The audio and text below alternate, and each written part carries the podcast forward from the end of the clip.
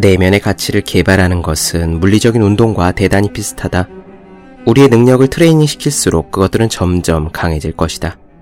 티베 승려 달라이 라마의 말입니다. 공부하는데 기묘한 마음의 덕목들이 있습니다. 오래 견디는 인내심, 계획한 분량은 어떻게 해서든 끝마치는 책임감, 난관에 부딪혀도 주눅들지 않는 자신감.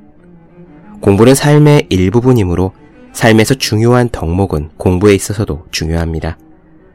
그러나 마음은 형체가 없는 까닭에 우리는 마음이라고 하면 도저히 종잡을 수 없는 무언가를 생각합니다. 그리고 마음은 컨트롤하기 어려운 것이라고 지레 간주해버리죠. 이런 흔한 말도 있지 않습니까? 내 마음 나도 모르겠어. 안 됩니다. 마음을 다스리려는 의지를 놓아버리는 순간 우리는 끈이 풀린 원숭이를 쫓아 정글을 헤매는 꼴이나 다름없어집니다. 마음을 통제하지 못하는 사람은 절대로 행복을 붙잡을 수 없어요. 차라리 마음을 근육이라고 생각하면 어떻겠습니까? 마음이 강화되는 원리는 근육의 그것과 비슷하기 때문에 썩 틀린 말도 아닙니다. 여러분이 처음 운동을 하면 근육은 통증으로 저항합니다. 하지만 저항에 개의치 않고 꾸준히 운동량을 늘리면 근육은 하는 수 없군라고 체념한 채 따라오기 마련이죠. 마음도 근육처럼 대하면 됩니다. 인내심이나 책임감도 복근을 키우듯 차근차근 키우는 겁니다. 잘 조련된 마음은 훌륭하게 단련된 근육처럼 여러분의 공부를 돕습니다. 여러분은 무거운 바벨을 가볍게 들듯 어려운 공부도 수월하게 해낼 수 있게 될 것입니다. 365공 미타민 마음의 식스팩을 키워라의 한 대목으로 시작합니다.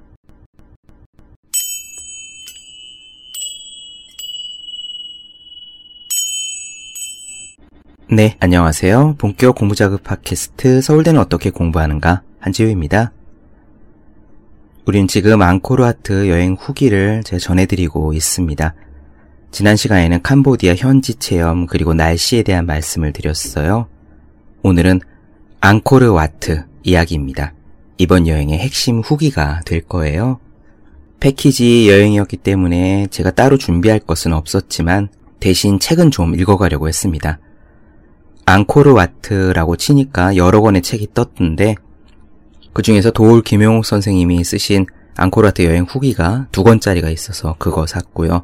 또 지인이 시공 디스커버리 총서를 한 권 주셨어요. 도울 선생님의 책 두 번 읽고 갔습니다. 책이 술술 읽혀요. 중간중간에 건너뛸 만한 부분도 있고요. 또 보통 가이드 책, 여행 책들이 그렇듯 표면만 살짝 훑는 느낌이 아니라 유적지 답사와 문명사 그리고 역사를 종횡으로 엮은 그런 느낌의 책이었습니다. 선생님의 메타 인지와 통찰력이 들어가 있기도 했고요. 강의를 듣는 느낌이었다고나 할까요? 그런 것이 도올 선생님의 스타일이죠. 예를 들어 프롤로그 부분이 있습니다. 여행의 의미에 대한 부분인데요. 이 부분이 무척 좋았어요. 지금 잠깐 읽어드려 볼게요.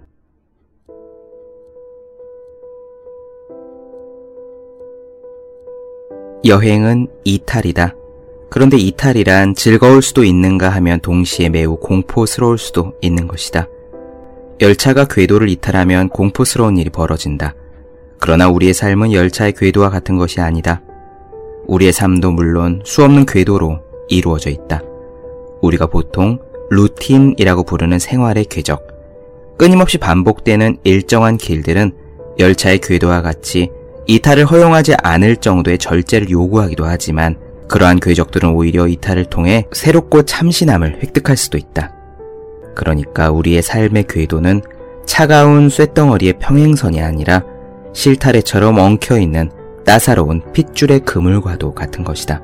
보통 이러한 궤도 속에 갇힌 인간들이 가장 손쉽게 이탈을 추구하는 방식은 술이다. 그런데 술의 이탈은 너무도 일시적이고 너무도 표피적이고 때론 너무도 가식적이다. 그리고 더 무서운 것은 새로운 이탈의 궤도를 형성한다는 거다. 방과 후 혹은 퇴근길에 주막집에 앉아 술잔을 기울이는 이탈의 멋은 표피적인 구락꾼들의 자기 기만적인 언설이나 행동의 루틴 속에 또다시 오염되어 버리고 만다. 이에 비하면 여행은 확실히 보다 매력적인 이탈의 한 방식이 될 수가 있다. 이탈이란 새로운 체험의 획득이 없이는 무의미한 것이다. 단순한 이탈은 빗나감이요. 외도의 행각으로 얼룩질 뿐이다. 술이 형성하는 이탈의 특징은 그 관계망이 한없이 진부하다는 것이다. 똑같은 사람이 똑같은 분위기 속에서 술 보금자리를 틀어본들 남는 것은 망가지는 몸밖에는 없다. 여행이라는 이탈의 매력은 근본적으로 우리 삶의 보금자리를 떠난다는 데 있다. 그래서 새로운 체험을 획득한다. 새롭다는 것은 즐거운 것이며 또 공포스러운 것이다. 그러니까 공포를 느낄 줄 모르는 사람들은 결국 새로움을 체험하지 못하는 것이다. 의미 있는 여행이란 진실로 공포스러워야 하는 것이다. 네, 저는 이런 식의 서술로 이루어진 여행기 책이 좋았습니다. 앙코르와트 여행 가실 분들은 한 번쯤 읽어보시면 좋을 듯 해요. 추천드릴게요. 사실 앙코르와트는 하나의 사원일 뿐입니다. 그 이야기는 조금 뒤에 또 드리고요. 일반적으로 우리가 앙코르와트라고 하는 것이 세계에 알려진 것은요, 프랑스 사람 앙리 무오의 덕분이라고 해요. 1868년에 그가 시암과 캄보디아 탐험이라는 책을 썼는데 그 이후로 확 유명해졌죠. 앙코르와트에 푹 빠진 탐험가 앙리 무오가 그곳을 소개해 놓은 책입니다. 이런 전설 같은 이야기를 들으면 우리는 이렇게 상상하기가 쉬워요. 앙코르와트에 대해서 말이죠.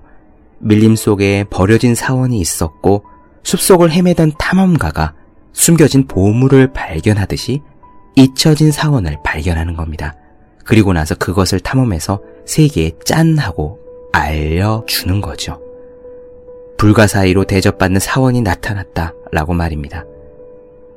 이런 식의 앙코르와트에 대한 전설 혹은 상상 들어본 적 있으시죠? 하지만 실제로는 전혀 그렇지 않았습니다. 앙리 무오 이전에도요, 포르투갈 여행객들 혹은 선교사들이 여러 차례 그곳을 방문했습니다. 그 기록도 남겨놓았고요. 또 중국 사람 주달관이라는 인물이 있는데 이 사람이 진라풍톡이라는 책을 써서 앙코르와트를 중국에 알리기도 했습니다. 앙리무오는 이들 먼저 그곳을 밟은 사람들의 기록을 읽었고요. 자신의 책의 소개도 충실하게 했답니다. 무엇보다도 앙코르와트 사원은 캄보디아 현지인들에게 지속적인 경배의 대상으로 존재해 왔습니다. 즉, 앙코르와트 발견의 전설 같은 것은 일종의 신화인 셈이에요.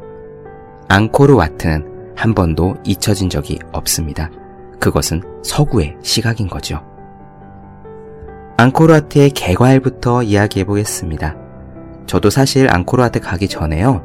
그냥 앙코르와트란 곳을 가보면 되는 줄 알았어요. 그런데 여행사 사이트 일정을 보니까 앙코르와트 말고도 앙코르 톰도 있고 타 프롬도 있고 바이욘 사원도 있고 코끼리 테라스도 있고 막 이런 게 이것저것 있는 거예요. 그래서 앙코르와트를 보지 왜 다른 거를 많이 봐 라고 처음에는 좀 생각을 했습니다. 저도 굉장히 무식했던 겁니다. 사실은 이렇습니다. 우리가 앙코르와트 여행을 간다라고 해서 여행사에서 따라갈 때 우리가 가는 곳은 시엠립이라는 도시입니다. 캄보디아의 3대 도시 중에 하나래요. 우리로 치면은 뭐 대구, 대전 이 정도의 느낌인 것 같아요. 그 시엠립 도시 안에 크메르 제국의 유적이 남아 있습니다. 크메르 제국은 1세기부터 1400년경까지 지속된 제국인데요. 그 중에서 앙코르 시대라고 불리는 건 서기 800년부터 1432년까지 우리로 치면 통일신라 때부터 조선 세종시대까지 있었던 문명입니다. 이 크메르 제국이 남겨놓은 유적지가 여러 개인 거예요. 그 중에 앙코르와트는 하나입니다. 우선 제일 큰 게 앙코르 톰이에요. 앙코르 톰이라는 것은 그 말 자체가 거대한 도시라는 뜻입니다. 앙코르는 도시고요. 톰은 크다라는 말입니다. 크메르 제국의 성군 자야바르만 7세라는 왕이 있었는데 우리로 치면 세종대왕처럼 유명하고 인기가 있었던 왕입니다. 이 사람이 만든 도시가 앙코르 톰이에요. 사각형의 계획 도시입니다. 도시 주변에 100m 너비의 해자가 둘러싸 있고요. 이 해자의 길이가 13km에 이르는데 이 13km인 해자 안에 있는 도시, 직사각형 앙코르 톰 도시 안에 당시에 100만 명의 인구가 살았다고 하네요. 그때 동시대의 런던 인구가 5만 명이었다니까 이 앙코르 톰이 얼마나 크게 번성했던 도시인지 크메르 제국이 얼마나 성했던 곳인지 알 수 있으시겠지요. 이 앙코르 톰 안팎에 다양한 유적지들이 있고 앙코르와트는 그 중 하나였던 겁니다. 제가 이 유적들 군 중에서 특히 인상적이었던 것은 세 가지입니다. 물론 그 세 가지가 제일 유명한 것들이긴 하지만요. 그 세 가지 유적지 말씀들 드려보도록 할게요. 첫 번째는 당연히 앙코르 와트입니다. 앙코르 와트는 앙코르 톰 바깥쪽에 있는 사원이에요. 원래는 무덤, 묘입니다. 이 크메르 제국 문명 중에서 가장 유명한 곳이죠. 우리가 앙코르 와트 여행 간다 이렇게 하면 알아들으니까요. 앙코르 와트가 어떻게 생겼는지 그 모양은 인터넷이나 텔레비전에서 많이들 보셨겠지만 실제로 보면 훨씬 아름답습니다. 정말 사진으로 찍으면 예술 같아요. 이 앙코르 와트는 전체적으로 직사각형의 모양인데 첨성대나 피라미드처럼 수학적, 천문학적으로 딱 들어맞는 엄청난 완성도를 지닌 곳이라고 합니다. 무슨 이야기냐? 앙코르와트를 공중에서 항공 사진으로 찍어서요. 직사각형 모양이 되겠죠? 그것을 절반을 딱 접으면은 그 커다란 사원의 오차가 10cm 이내가 된답니다. 또 앙코르와트의 제일 커다란 탑의 그림자 끝이 1년 중에 어느 날에는 정확히 정문의 계단에 와서 닿는다든지 당시에 과학기술이 천문학 수학적 지식이 대단했다는 것을 말해주는 겁니다. 또 사실 앙코르와트의 건설 자체가 미스터리이기도 해요. 그 지역 전체가 원래는 늪지대이고 밀림지대였거든요. 그리고 앙코르 유적은 돌로 만든 유적이죠. 우선 늪지대 밀림지대가 있고 그 위에 있는 나무들, 풀들을 다 베어냅니다. 그리고 그 위에다가 돌로 쌓아요. 당연히 엄청나게 무겁겠죠. 게다가 캄보디아에는 건기와 우기가 있어서 물이 많이 차기도 빠져나가기도 합니다. 늪지대 위에 당연히 그런 무거운 건물을 쌓을 수가 없었을 텐데요. 그럼에도 불구하고 저렇게 높게 쌓아 올린 겁니다. 어떻게 그런 건설이 가능했느냐? 그것은 앙코르 와트를 둘러싸고 있는 해자가 그 답입니다. 해자에는 물이 차 있잖아요. 왜? 성을 공격하는 것을 방어하기 위해서 만든 것이 해자라고 하죠. 성 주변에 삥 둘러서 깊게 파고 물을 채워넣는 겁니다. 그 해자에는 물이 차 있는데 이 물의 수위가 우기 때는 올라가고 건기 때는 내려가면서 앙코르와트 아래 지반을 완충하는 역할을 해준 거예요. 우기 건기에 따라서 그 지반이 올라갔다 내려갔다를 반복하지 않고 항상 같은 수준을 유지하도록 그 해자가 컨트롤을 해줬던 겁니다. 지금의 과학기술로도 그런 건설은 불가능하다고 하네요. 그런데 그 옛날에 이 앙코르와트를 기록에 의하면 37년 만에 지었답니다. 앙코르와트는 무덤이자 사원입니다. 그러니까 실용적인 목적이 있는 것은 아니었죠. 사람들이 자거나 뭐 그런 거는 아니에요. 그래서 그 자체가 신화를 담아놓은 하나의 예술품입니다. 거대한 예술품. 만다라라고 하는 말 혹시 들어보셨는지요? 불교, 밀교에서 발달한 어떤 상징을 그림으로 나타낸 불화가 있어요.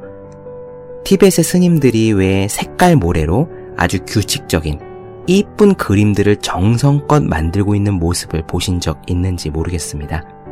만다라라고 하는데 이 앙코르 와트는 돌로 지어놓은 거대한 만다라다라고 생각하시면 됩니다.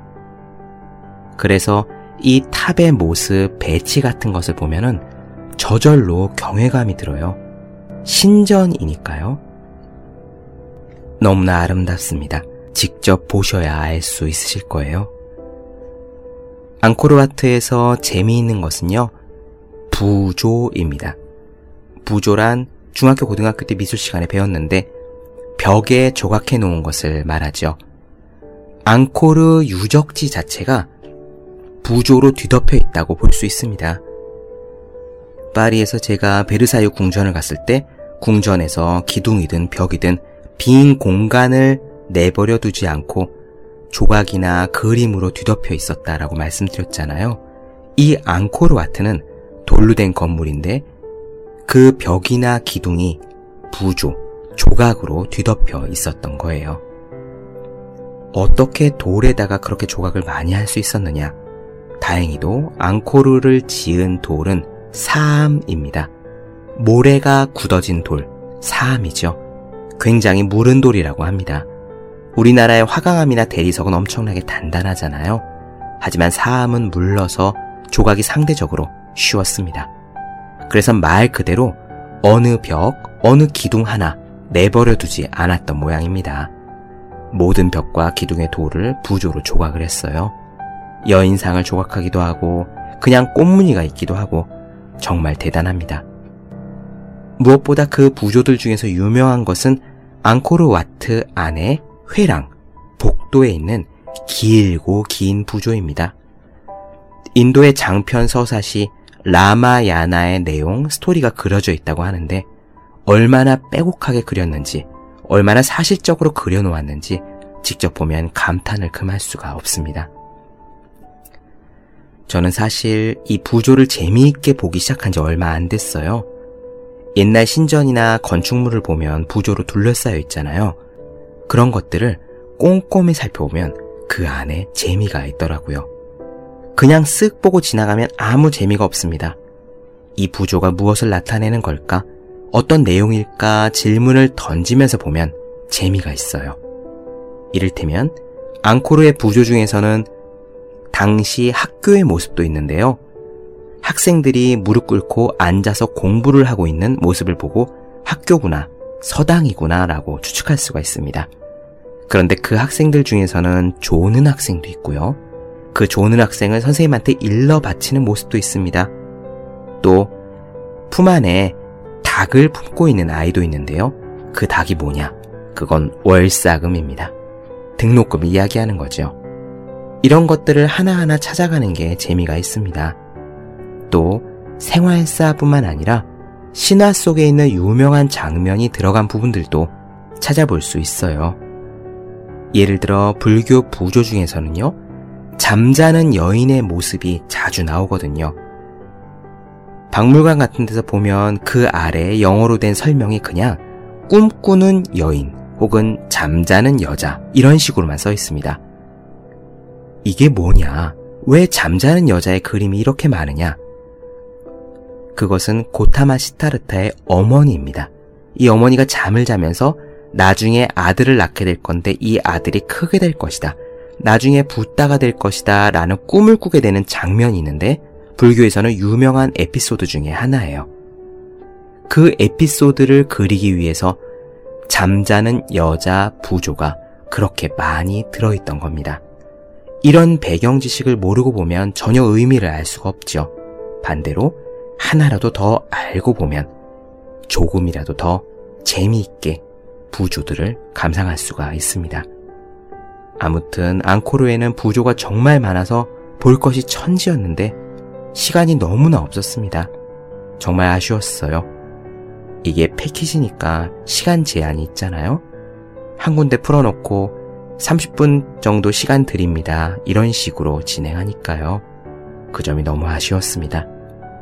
나머지 두 번째, 세 번째 유명한 것들 이야기 잠시 쉬었다가 다음 편에서 이어서 말씀드릴게요.